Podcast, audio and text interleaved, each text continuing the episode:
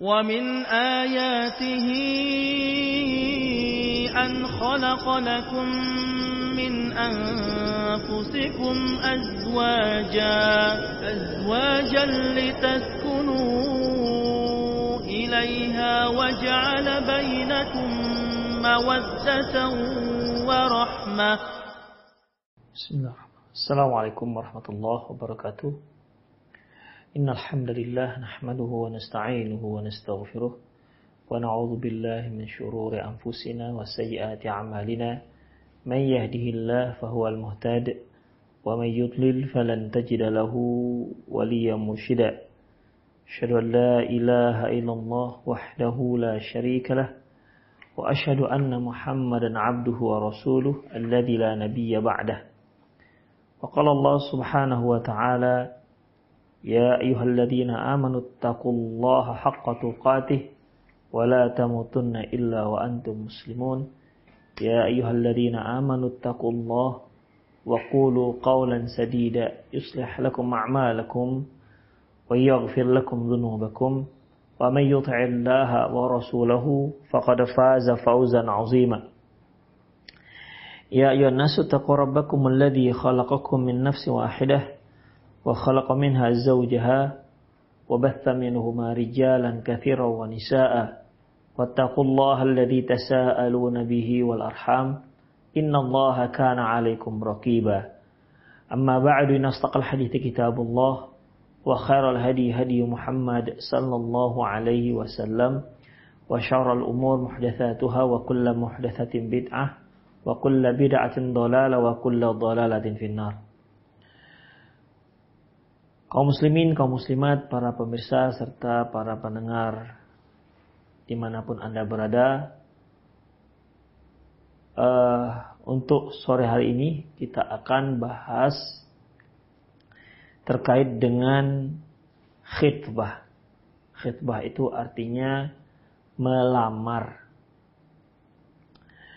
Khitbah dengan mengkasrohkan kho ya khi khitbah. Berbeda antara khutbah dengan khitbah. Kalau khutbah itu seperti khutbah Jumat. Kalau khitbah artinya melamar.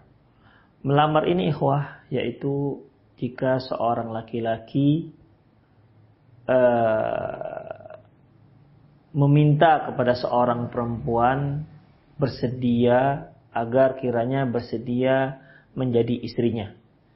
Ini perbuatan ini ataupun permintaan ini itu disebut melamar.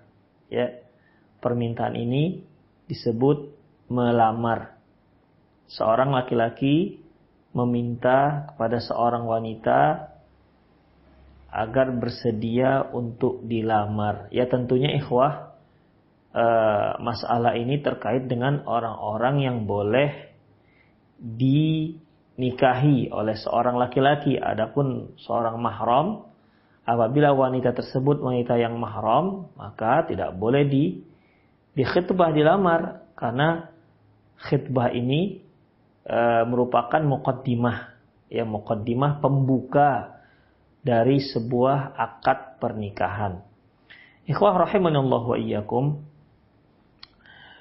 Namun perlu kita ketahui jika seorang laki-laki menkhidbah ataupun melamar seorang wanita, kemudian lamarannya diterima, maka bukan berarti dia sudah resmi menjadi suami atau menjadi istri. Ketahuilah ikhwah, apabila lamaran sudah diterima, atau mungkin kedua belah keluarga besar, baik keluarga keluarga dari pihak suami maupun uh, keluarga dari pihak calon istri sudah mengetahui tentang uh, khidbah ini ataupun tentang lamaran ini sudah menyetujui, sudah disetujui oleh dua keluarga besar, sudah direstui oleh dua keluarga besar.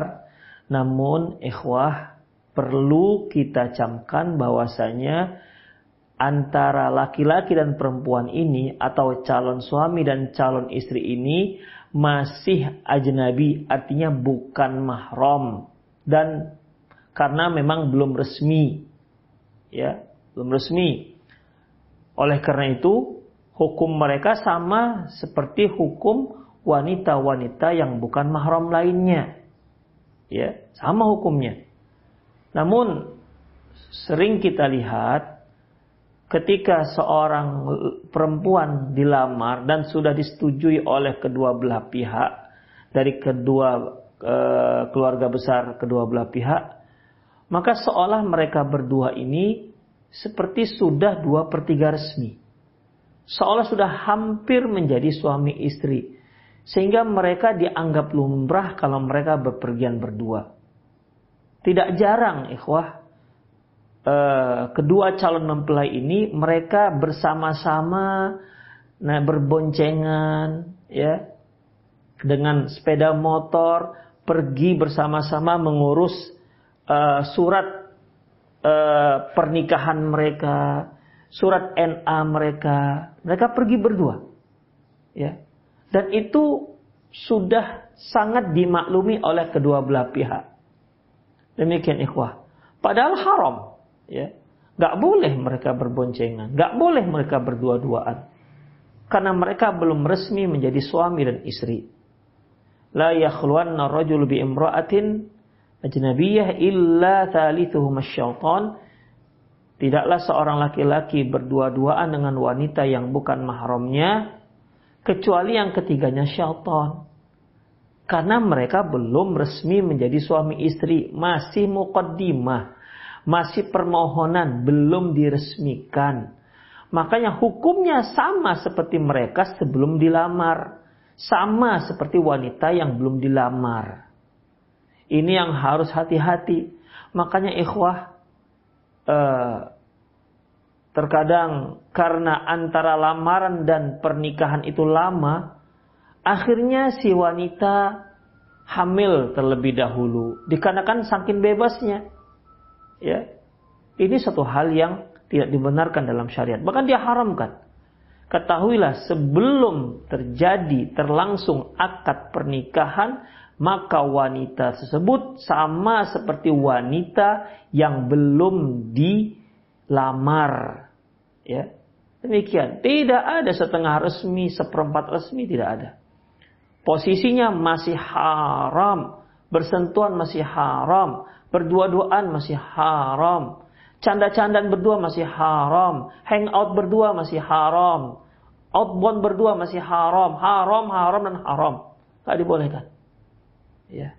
Gak dibolehkan. Dan keluarga harus paham ini. Mereka harus menghalangi ya kebebasan ini. Harus menghalangi. Kalau ternyata keluarga malah menyuruh-nyuruh, udahlah pergi saja berdua. Kan mereka kalian sudah jadi calon. Ikhwah, ini keluarga berdosa. Kalaulah orang tua si akhwat yang mengatakan seperti ini, kalian sudah pergi aja berdua, gak usah dikawani, kan calon. Maka orang tua berdosa, ya, karena mereka itu belum suami istri. Demikian ikhwah rahimanallah wa iyyakum. Jadi melamar seorang wanita dan sudah diterima lamarannya oleh keluarga si wanita itu belum resmi menjadi suami dan istri. Posisinya, statusnya sama seperti wanita-wanita lain yang bukan mahram. Itulah yang harus kita camkan dan yang harus kita fahami. Dan harus difahami oleh seluruh kaum muslimin untuk mencegah perzinahan ya yang terselubung ini ikhwah rahimani Allahu wa iyyakum. Dalam Islam ikhwah boleh seorang itu melamar seorang wanita karena umumnya ya umumnya seorang itu sebelum dilamar tentunya ada permohonan sebelum nikah tentunya ada permohonan dahulu permohonan untuk bersedia menjadi istri inilah yang dikatakan melamar. Allahu alam saya belum tahu adanya pernikahan tiba-tiba nikah aja gitu. Tiba-tiba akad nikah aja.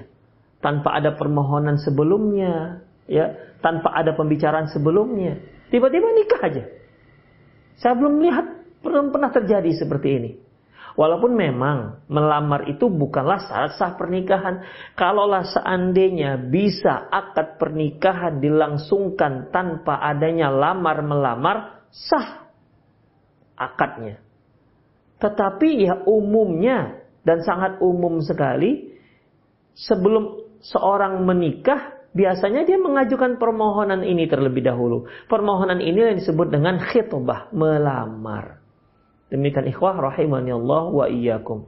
Ya di lamaran inilah nanti akan disepakati uh, kapan hari ber, dilangsungkannya akad pernikahan, kapan resepsinya. Itu ikhwah di lamaran ini, ya. Jadi uh, apa namanya? Masalah melamar ini satu hal yang memang sudah seharusnya kelaziman seperti itu. Lantas apa hukumnya? Apa hukumnya mubah ataukah hukumnya sunnah? Kalau kita lihat nanti di hadis-hadis Rasulullah SAW, beliau melakukannya untuk diri beliau Sallallahu Alaihi Wasallam. Ya, Allah alam hukumnya ini sunnah. Ya, hukumnya sunnah. Allah alam bisawab. Uh, dalam firman Allah Subhanahu wa taala soal Baqarah ayat 235 Wala junah alaikum fi ma'aradtum bihi min khitabatin nisa. Tidak mengapa atas kalian di mana kalian melamar akan melamar seorang wanita dengan kalimat-kalimat kalimat-kalimat sindiran. Dengan kalimat-kalimat sindiran. Ini apabila seorang wanita dicerai oleh suaminya dan dia masih uh, dicerai oleh suaminya Misalnya uh, suami uh, suaminya apa ya mentalaknya ya talak tiga misalnya. Suami mentalak talak tiga. Itu kan tidak bisa kembali ke suaminya yang pertama fa in talaqaha fala tahillu lahu min ba'du hatta tanqiha zawjan ghairah apabila dia mentalaknya talak tiga maka uh, tidak boleh dia kembali ke istrinya sampai dia e, menikah lagi sampai si wanita itu menikah lagi dengan lelaki lain. Dan ini kan tetap masih ada masa idahnya. Dalam masa idah seperti ini ikhwah, boleh seorang itu e, memberikan sindiran. Sindiran ya, di mana dalam sindiran itu bermakna bahwasanya dia ingin melamar si wanita tersebut. Jadi di sini kalimat min khitabatin nisa yaitu melamar seorang wanita, melamar kaum wanita. Jadi kalimat melamar di sini ada disebutkan dalam dalam Al-Qur'an. Demikian ikhwah rahimani Allahu wa iyyakum. Demikian juga Rasulullah melamar Aisyah radhiyallahu anha ya. Rasulullah melamar Aisyah radhiyallahu anha. Rasul juga melamar uh, Hafsah binti Umar bin Khattab radhiyallahu anha. Jadi ini semua tersebutkan baik dalam Al-Quran maupun dalam Sunnah Rasulullah Shallallahu Alaihi Wasallam. Baik, itu yang pertama, ikhwah. Yang kedua, uh, apabila seorang laki-laki berminat dengan seorang wanita, ke siapa dia melamar? Ya, ke siapa dia melamar? Pada asalnya seorang laki-laki itu melamar si wanita itu ke walinya, ya, ke wali si wanita, ayahnya misalnya, ya. Hal ini ikhwah rahimani Allah wa iyyakum sebagaimana dalam hadis yang diriwayatkan oleh Imam Bukhari dari Urwah anna Rasulullah sallam khataba Aisyah radhiyallahu anha ila Abi Bakar radhiyallahu anhu bahwasanya Rasulullah sallallahu alaihi wasallam melamar Aisyah ya mendatangi Abu Bakar untuk melamar Aisyah radhiyallahu anha. Faqala lahu Abu Bakar. Abu Bakar berkata, "Inna mahana akhuka." Saya ini kan saudaramu. Artinya uh, bagaimana mungkin bisa menikahkan engkau dengan anakku? Kata Abu Bakar, "Saya ini kan saudaramu." Ya, berarti seolah uh, Aisyah itu dianggap seperti keponakan lah begitu. Ya. Kemudian faqala sallallahu alaihi wasallam lantas Rasulullah sallallahu alaihi wasallam bersabda, "Akhi fid dinillah wa kitabih." Ya. Engkau adalah saudaraku dalam agama Allah dalam kitabullah. Wahiyali halalun. Tapi Aisyah itu halal aku nikahi. Nah, di sini ikhwafiddin Rasulullah SAW mendatangi Abu Bakar untuk melamar Aisyah radhiyallahu anha. Ya. Aisyah adalah anak Abu Bakar radhiyallahu anhu. Rasulullah datang kepada Abu Bakar radhiyallahu anhu. Jadi pada dasarnya seorang laki-laki itu ketika dia mau melamar seorang wanita, dia langsung ke walinya, langsung ke orang tuanya. Demikian ikhwah rahimani Allah wa iyyakum. Baik, kemudian uh, lantas kalau ada seorang laki-laki yang melamar langsung ke wanitanya itu bagaimana? Ya apabila memang wanita ini uh, apa namanya memang dia seorang wanita yang dewasa yang memang berpemikiran matang maka dibolehkan ya maka hal itu dibolehkan. Hal itu pernah terjadi pada Rasulullah SAW ya kisah beliau melamar Ummu Salamah. Hadis ini diriwayatkan oleh Imam Muslim dan Imam Nasai di mana uh, Ummu Salamah radhiyallahu anha berkata, "Lamma mata Abu Salamah arsala ilayya an-nabiy sallallahu alaihi wasallam Hatiba ibna Abi Baltah radhiyallahu anhu yakhtubuni lahu." Ketika Abu Salamah meninggal, ya, ketika Abu Salamah meninggal, ini kata Ummu Salamah ya, berarti Abu Salamah itu suaminya Ummu Salamah. Ketika Abu Salamah meninggal dunia, Rasulullah mengutus Hatib bin Abil Balta'ah. Hatib bin Abi Balta'ah ya untuk melamarku. Di mana Rasulullah Shallallahu Alaihi Wasallam ya langsung melamar ke Ummu Salamah ya jandanya Abu Salamah. Beliau melamar Ummu Salamah eh, dengan perantara Hatib. Jadi Rasulullah meminta kepada Hatib bin Abi Balta'ah radhiyallahu anhu supaya datang ke Ummu Salamah dengan tujuan yaitu untuk melamar Ummu Salamah agar bersedia dinikahi oleh Rasulullah sallallahu alaihi wasallam. Jadi tidak kewalinya, artinya apa ikhwatiddin?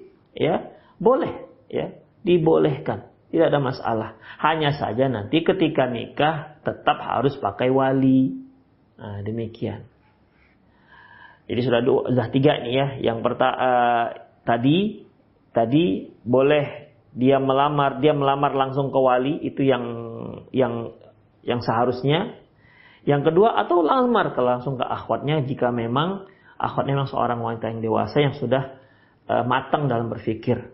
Namun tetap saja bukan berarti ketika akad pernikahan uh, dia nikah sendiri tanpa wali enggak. Karena tetap wajib menikah dengan wali la nikaha illa biwali. Tidak ada pernikahan kecuali dengan wali. Artinya tidak sah pernikahan kecuali dengan wali.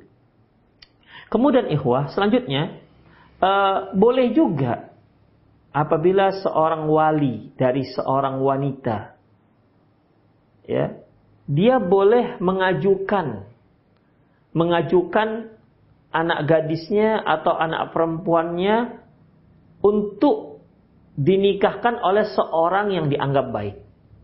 Ya, dia boleh mengajukannya. Misalnya, seorang ayah punya seorang anak gadis. Dia melihat ada seorang pemuda yang yang soleh, ya, bagus untuk dijadikan sebagai menantu. Maka boleh dia mengajukan, eh, uh, akhi, antum mau menikah dengan anak saya? Ah, begitu. Itu dibolehkan. Ya, hal ini dibolehkan dalam Islam. Tidak mengapa. Dasarnya apa ikhwah? Pertama, pernah terjadi dalam sejarah Nabi Musa alaihissalam. Di mana ketika Nabi Musa alaihissalam uh, lari dari Mesir, ya, lari dari Mesir, dan dia bertemu dengan dua orang wanita yang sedang mengembalakan kambing di mana mereka harus mengendalikan kambing-kambingnya karena belum dapat giliran untuk minum, memberikan minum pada kambingnya.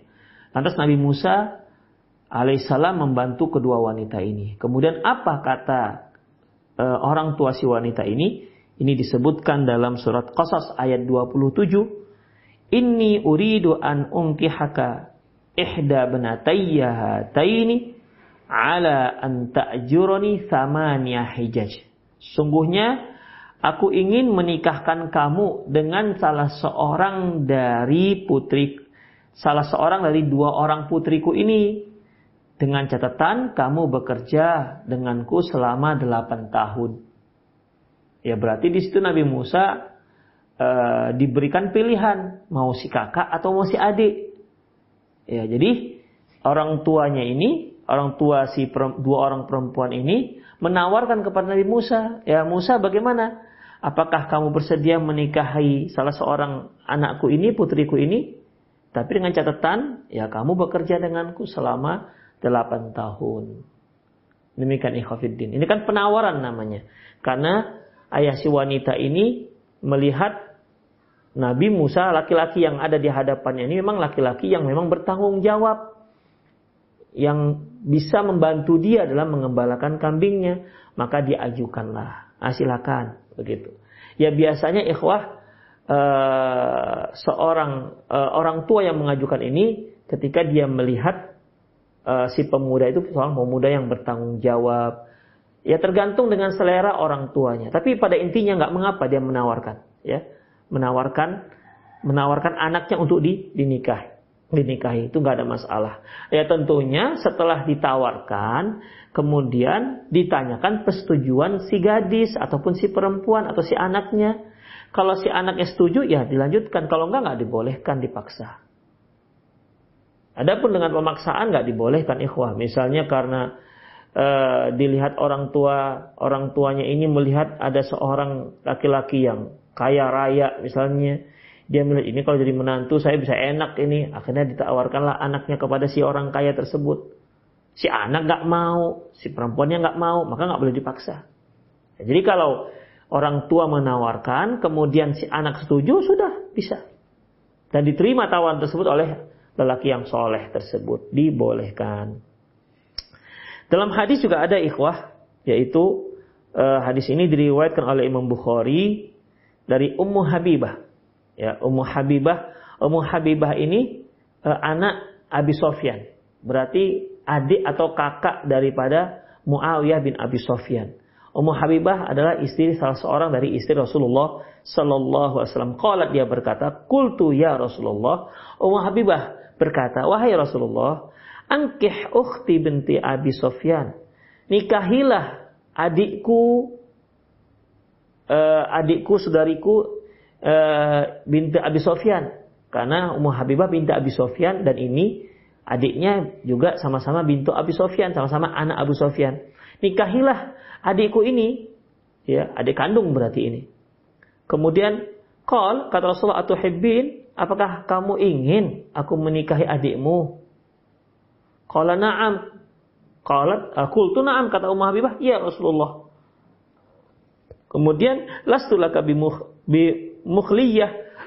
Uh, aku nggak akan kalau dengan adikku engkau nikah dengan adikku, aku nggak akan cemburu dengan dia. Wa habba man syarakani fi khairi ukhti dan orang yang paling kusukai untuk bersama-sama denganku dalam kebaikan ya saudaraku, adikku. Jadi bukan orang lain. Jadi sebagaimana aku sudah menjadi istrimu, yaitu ini sebuah kebaikan yang luar biasa, maka aku ingin adikku juga seperti itu, sama seperti aku menjadi istrimu ya Rasulullah. Jadi ini permintaan Ummu Habibah kepada Rasulullah agar menikahi adik kandung Ummu Habibah. Ini kan penawaran namanya. Ya. Ini kan penawaran namanya. Jadi ikhwafiddin, penawaran itu berarti tidak harus dari wali. Bisa dari kakak, bisa dari adik, bisa dari paman. Ya. Si paman menawarkan keponakannya. Dilihatnya ada seorang pemuda yang soleh. Kemudian ditawarkan, eh kamu mau nggak menikah dengan uh, dengan keponakan saya? Uh, kalau seandainya dia wanita itu adalah adik kandungnya, dia bertanya, eh mau nggak engkau menikahi adik kandung saya, adik anak adik adik saya yang masih gadis, nah, begitu. Atau sudah janda, terserah yang penting ya dia yang menawarkan. Demikian. Nah, di sini Ummu Habibah radhiyallahu anha, istri beliau ya, menawarkan Rasulullah untuk menikah dengan menikah lagi dengan adiknya. Kemudian ikhwah, faqala Nabi sallallahu alaihi wasallam, lantas Nabi SAW bersabda, "Inna dzalika la yahillu Itu enggak halal, enggak boleh. Karena enggak boleh menggabung antara kakak dan adik. Ya. Tidak boleh menggabungkan antara kakak dan adik. Seorang laki-laki nggak boleh mempersunting kakak dan adik sekaligus atau antara bibi dan keponakannya sekaligus nggak dibolehkan. Kecuali kalau si kakak sudah meninggal atau si kakak sudah cerai dengan si suaminya maka boleh digantikan oleh adiknya. Namun untuk sekali pakai, untuk sekali yaitu uh, dia menikah dengan adik dan kakaknya, jadi istri pertama kakak, istri kedua si adik, maka ini nggak dibolehkan. Ya, e, memang tidak dibolehkan di sini bukan berarti si adik itu mahram enggak. Karena adik ipar itu kata Rasulullah alhamul maut. Ipar-iparan itu kematian. Ya, kematian. Jadi yang dikatakan mahram ini ikhwah tidak boleh dinikahi tetapi selamanya. Selamanya nggak boleh. Kalau yang ini kan sebenarnya boleh dinikahi. Ya, tapi kalau digabung dengan kakaknya nggak dibolehkan. Jika kakaknya sudah meninggal atau kakaknya sudah bercerai dengan suaminya, maka barulah boleh menikah dengan adik si si istri tadi itu. Tapi digabungkan nggak boleh. Nah, jadi kita harus bedakan antara wanita yang nggak boleh dinikahi yang disebut dengan mahram dengan wanita yang nggak boleh dinikahi yang bukan mahram. Ya. Yang dikatakan wanita yang nggak boleh dinikahi itu yang mahram, yaitu apabila tidak boleh dinikahi selamanya. Tetapi kalau dia tidak bisa dinikahi dikarenakan satu syarat, suatu waktu masih bisa dinikahi, maka ti tidak dikatakan mahram. Walaupun memang belum bisa untuk dinikahi.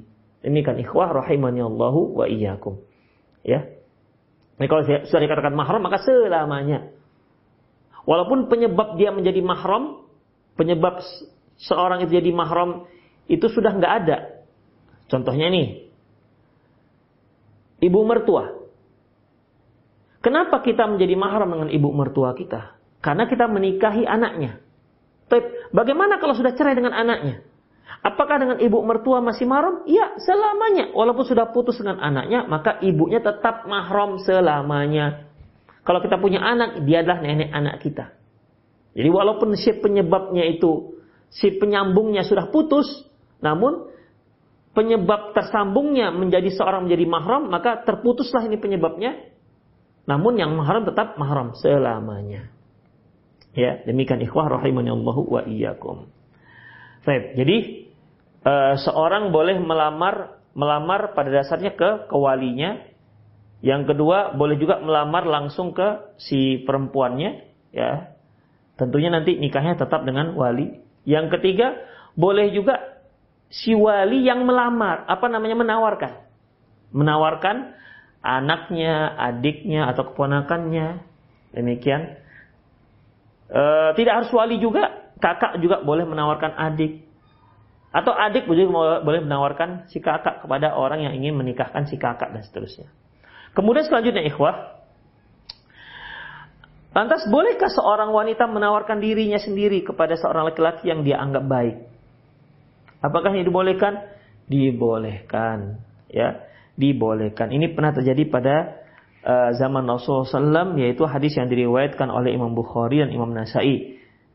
Dari Anas bin Malik radhiyallahu anhu qala, "Ja'at imra'atun ila Nabi sallallahu alaihi wasallam tu'ridu alaihi nafsaha." Seorang wanita datang menghadap Nabi SAW, dia menawarkan kepada Nabi apakah Rasulullah mau menikahi dirinya. Jadi dia menawarkan dirinya untuk menjadi istri. Seorang wanita datang menghadap Nabi SAW dan menawarkan dirinya untuk menjadi istri. Qalat ya Rasulullah ala ala bihajah ya Rasulullah apakah anda berminat mempersuntingku ya mempersunting diriku menjadikan aku sebagai istri Faqalat ibnatu Anas. Ternyata putri Anas, anak Anas komentar melihat ih ini kok nawar-nawarkan diri langsung. Apa katanya? Ma aqalla haya'uha wa aswataha wa sawataha wa sawatah wa sawatah. Sungguh sungguh dikit kali malu orang ini, perempuan ini. Ya, tunggu buruk kali perempuan ini. Dikit kali malunya. Masa dia tawar-tawarkan dirinya begitu? Kemudian ini kan yang berkomentar seperti ini putri Anas bin Malik. Berkomentar ayahnya. Ayahnya mengomentari, e, menanggapi apa yang dikatakan oleh putrinya, yaitu Anas bin Malik. Apa kata Anas? Hiya khairun minki. Eh, kamu jangan begitu ngomongnya. Dia itu lebih baik dibandingkan kamu. Maksudnya, wanita yang menawarkan dirinya untuk menjadi istri Rasulullah SAW, itu lebih baik ketimbang kamu. Kamu ini maksudnya anaknya sendiri, yaitu Anas bin Malik. Anak Anas bin Malik. Ragibat fin Nabi SAW. Dia sangat mencintai Nabi SAW. Fa'aradat alaihi nafsaha. Sehingga sampai-sampai dia menawarkan dirinya untuk menjadi istri. Demikian. Ya. Dalam hadis yang lain juga pernah ikhwah ketika Rasulullah SAW bersama sahabat. Tiba-tiba datanglah seorang wanita yang menawarkan dirinya. Tapi ternyata Rasulullah tidak berminat untuk mempersuntingnya menjadi istri. Melihat Rasulullah tak berminat, ada seorang sahabat yang berdiri dan mengatakan, Ya Rasulullah kalau anda nggak berminat, maka nikahkan dia dengan aku. Jadi di sini wanita tersebut me, apa namanya menawarkan dirinya. Demikian ikhwatirin. Jadi boleh seorang wanita kalau dia lihat ada seorang yang soleh, pemuda yang soleh, kemudian dia menawarkan, bang mau nggak menjadi suami saya? Boleh silahkan, gak ada masalah. Ya daripada kesalip orang lain gitulah kira-kira. Ya atau dia menawarkan, bang mau nggak jadi uh, sa mau nggak saya jadikan istri kedua misalnya atau istri ketiga misalnya boleh nggak ada masalah ikhwatiddin ya. Tapi tentunya pandai-pandailah seorang akhwat menawarkan dirinya kepada seorang ikhwan. Hukum dasarnya boleh tapi kan bagaimanapun uh, hendaklah dijaga marwah ya.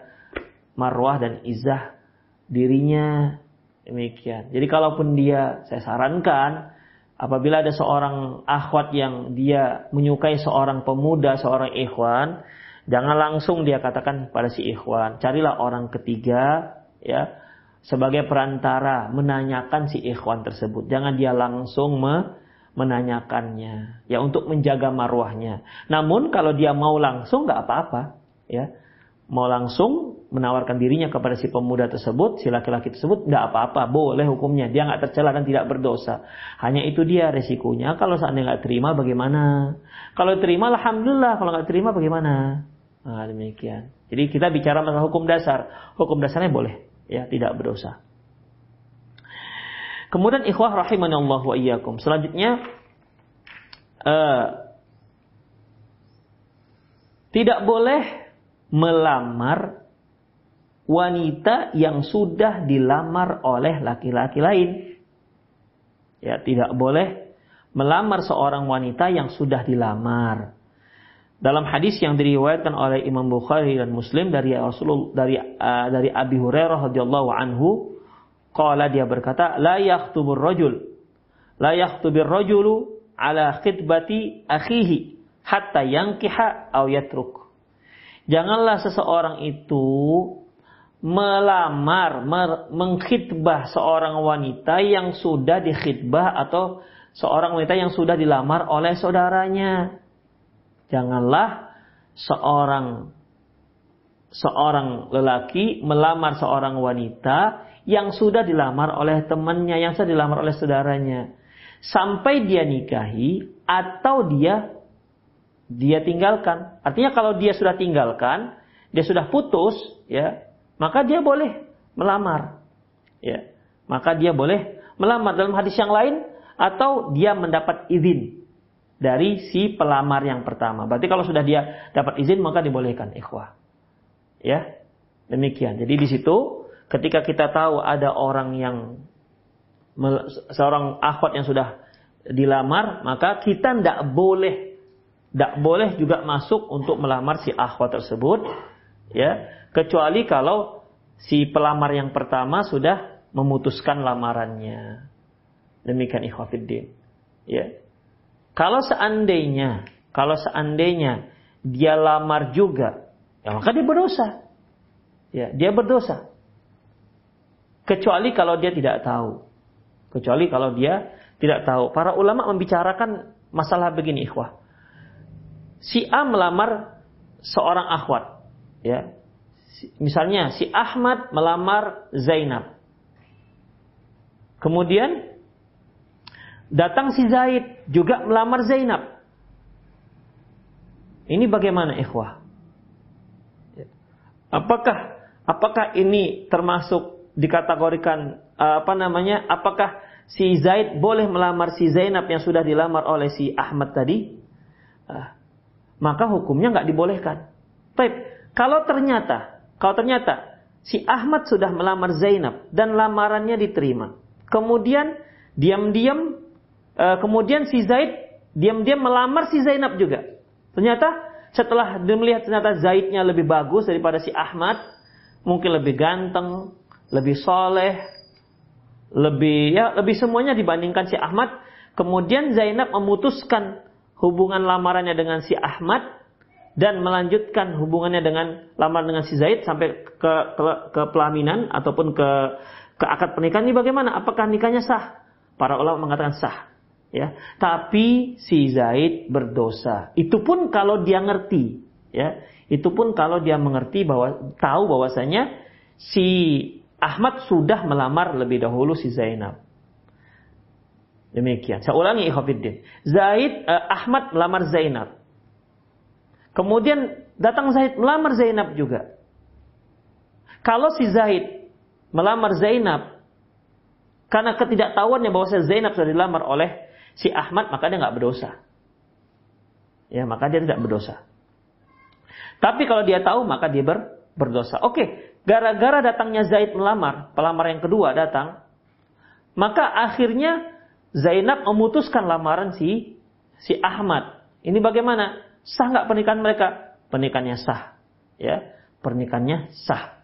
Namun si Zaidnya berdosa. Kalau ternyata Zaidnya nggak tahu kalau si Zainab sudah dilamar oleh si Ahmad, Zainabnya tahu tentunya. Maka dosanya pada si Zainab. Kenapa dia menerima lamaran orang yang sudah menerima lamaran padahal dia sudah dilamar oleh si si Ahmad. Demikian ikhwatiddin rahimani Allahu wa iyyakum. Baik. Sekarang, kapan seorang itu nggak boleh melamar seorang akhwat yang sudah dilamar? Kapan dikatakan dia sudah dilamar? Saya ulangi, ya. Kita contoh tadi siapa? Zainab. Zainab dilamar oleh si Ahmad. Kemudian Zaid mau melamar, kan nggak boleh. Ah, sekarang kapan kategori yang dilarang sudah dikatakan bahwasanya si Ahmad melamar Zainab? Kapan dikatakan dia sudah melamar? Sehingga Zaid nggak boleh datang lagi melamar. Sehingga si Zaid tidak boleh jadi lagi datang melamar. Apakah dengan hanya mengajukan proposal sudah dikatakan melamar? Sudah memberikan geodata sudah dikatakan melamar ataukah dia sudah diterima lamarannya oleh si perempuan barulah si uh, si Zaid nggak boleh melamar. Saya ulangi. Ya, pertanyaannya kapan seorang itu dikatakan sudah melamar seorang akhwat ataupun seorang wanita? Apakah sekedar mengajukan apakah kamu mau menjadi istri saya? Mengajukan ucapan seperti itu sudah dikatakan melamar, sehingga nggak boleh ada lagi orang me, me, mengajukan keinginan untuk menjadikan dia sebagai istri? Ataukah setelah si perempuan yang dilamar mengatakan saya terima lamaranmu, baru laki-laki lain tidak boleh melamar? Yang mana ini sebenarnya ikhwafiddin? Para ulama memiliki dua pendapat. Yang pertama mengatakan bahwasanya setelah ya, setelah lamaran si A oleh seorang akhwat, oleh seorang wanita diterima, maka pada saat itu tidak boleh ada lagi laki-laki lain yang melamar si perempuan, si akhwat, si wanita. Kenapa? Karena dia sudah menerima lamaran seorang laki-laki. Atau si A kita katakan. Saya ulangi, apabila seorang wanita sudah menerima lamaran seorang laki-laki A kita katakan, maka bagi B, C, D, E tidak boleh datang melamar si wanita tadi. Karena Rasulullah mengatakan, La yakhtubur rajul ala khidbati akhihi. Tidak boleh seorang laki-laki itu melamar wanita yang sudah dilamar oleh saudaranya. Ya. Apa dasarnya ikhwah? Dasarnya yaitu e, ketika ketika e, Fatimah binti Qais ya datang kepada Rasulullah SAW menceritakan bahwasanya dia dilamar oleh oleh tiga orang. Yang pertama yang melamar dia adalah Muawiyah bin Abi Sofyan. Yang kedua Abu Jaham. Yang ketiga Usama bin Zaid. Jadi di sini Fatimah binti Qais radhiyallahu anha meminta kepada Rasulullah yang mana yang paling baik untuk dia. Rasulullah SAW memilihkan untuk Fatimah binti Qais yaitu Usama bin Zaid. Angkihi Usama. Nikahlah kamu dengan dengan Usama. Baik. Di sini kan berarti ikhwah ada tiga tiga proposal yang masuk ini. Ya. Ada tiga penawaran. Meminta Fatimah binti Qais untuk menjadi istrinya. Ya, siapa? Muawiyah, Abu Jaham dan Usama. Demikian. Ini kan berarti sekedar mengajukan permintaan untuk menjadi istri belum dikatakan dilamar. Sebab kalau tidak, tidak boleh sekali tiga. Kalau sekedar mengatakan, misalnya nih, Muawiyah bin Abi Sofyan lebih dahulu menyatakan dirinya, menyatakan keinginannya untuk menjadi suami, berarti kalau sekedar mengajukan itu saja sudah dikatakan kategori melamar, berarti Abu Jaham nggak boleh masuk. Usama bin Zaid juga nggak boleh masuk. Berarti sekedar mengajukan apakah an, apakah anti mau menjadi istriku, sekedar itu saja belum dikatakan melamar. Maka dalam proses seperti ini silakan. Akhwat menerima banyak proposal ya, menerima banyak pengajuan-pengajuan. Mungkin dari si A, si B, si C, si D, begitu. Namun ketika ketika si akhwat, si wanita sudah menentukan, saya pilih si A, misalnya, saya terima lamaran si A, maka setelah itu tidak boleh B, C, D, E dan seterusnya melamar si si perempuan tersebut karena dia sudah menerima. Nah, jadi kategori ini adalah kategori sudah menerima, barulah itu dikatakan melamar sehingga tidak boleh ada orang lain melamar si si akhwat ataupun si wanita tersebut. Ini pendapat pertama. Pendapat kedua mengatakan bahwasanya sekedar mengajukan saja sudah dikatakan melamar. Dasarnya itu ketika Umar bin Khattab radhiyallahu anhu mengajukan uh, anaknya Hafsah ya ya setelah meninggal suaminya Umar bin Khattab mengajukan Hafsah kepada Utsman mau nggak menjadi istri mau nggak menjadi suami anaknya Utsman nggak mau. Kemudian pada Abu Bakar, Abu Bakar nggak mau. Kemudian diajukan kepada Rasulullah, ternyata Rasulullah mau. Apa kata Abu Bakar? Kenapa aku nggak mau? Karena aku tahu Rasulullah mau menjadi, mau melamar si Hafsah radhiyallahu anha. Seandainya Rasulullah meninggalkannya, maka aku maju, aku mau. Nah, Demikian ikhwatiddin rahimani Allah wa iyyakum. Inilah dasarnya yang kedua, berarti sekedar mengajukan saja saya dikatakan melamar. Namun pendapat yang kedua ini masih sangat dhaif ikhwatiddin, lemah ya. Bukan hadis yang lemah, tapi pendalilan itu sudah dikategorikan melamar ya, itu lemah. Demikian ikhwah rahimani Allah wa iyyakum. Apalagi Rasulullah kan belum mengajukan dirinya menjadi suami. Kalau seandainya Rasulullah sudah sudah mengutarakan hasratnya untuk menjadi suami Hafsah, manalah mungkin Umar bin Khattab menawarkan kepada Utsman, menawarkan kepada Abu Bakar radhiyallahu anha. Jadi pendapat yang kuat yaitu apabila seorang laki-laki sudah melamar seorang wanita, seorang akhwat dan sudah diterima lamarannya, maka otomatis tidak boleh laki-laki yang lain melamar si wanita tersebut. Tidak dibolehkan. Tapi kalau sekedar masih pengajuan, maka boleh semua boleh bersaing untuk mendapatkan uh, wanita idamannya. Allahu a'lam bissawab. Demikian ikhwah rahimani Allahu wa iyyakum. Selanjutnya ikhwah uh, dalam masalah lamar-melamar ini apabila kita ditanya oleh seseorang apakah dia akhwat atau ikhwan tentang calonnya Bagaimana pendapat antum tentang si fulanah ini? Mungkin uh, dia merasa kita pernah tahu tentang dia, ya, maka kita boleh menceritakan aibnya. Sekedar itu saja. Hanya untuk si ikhwan atau si akhwat yang bertanya kepada kita. Dibolehkan.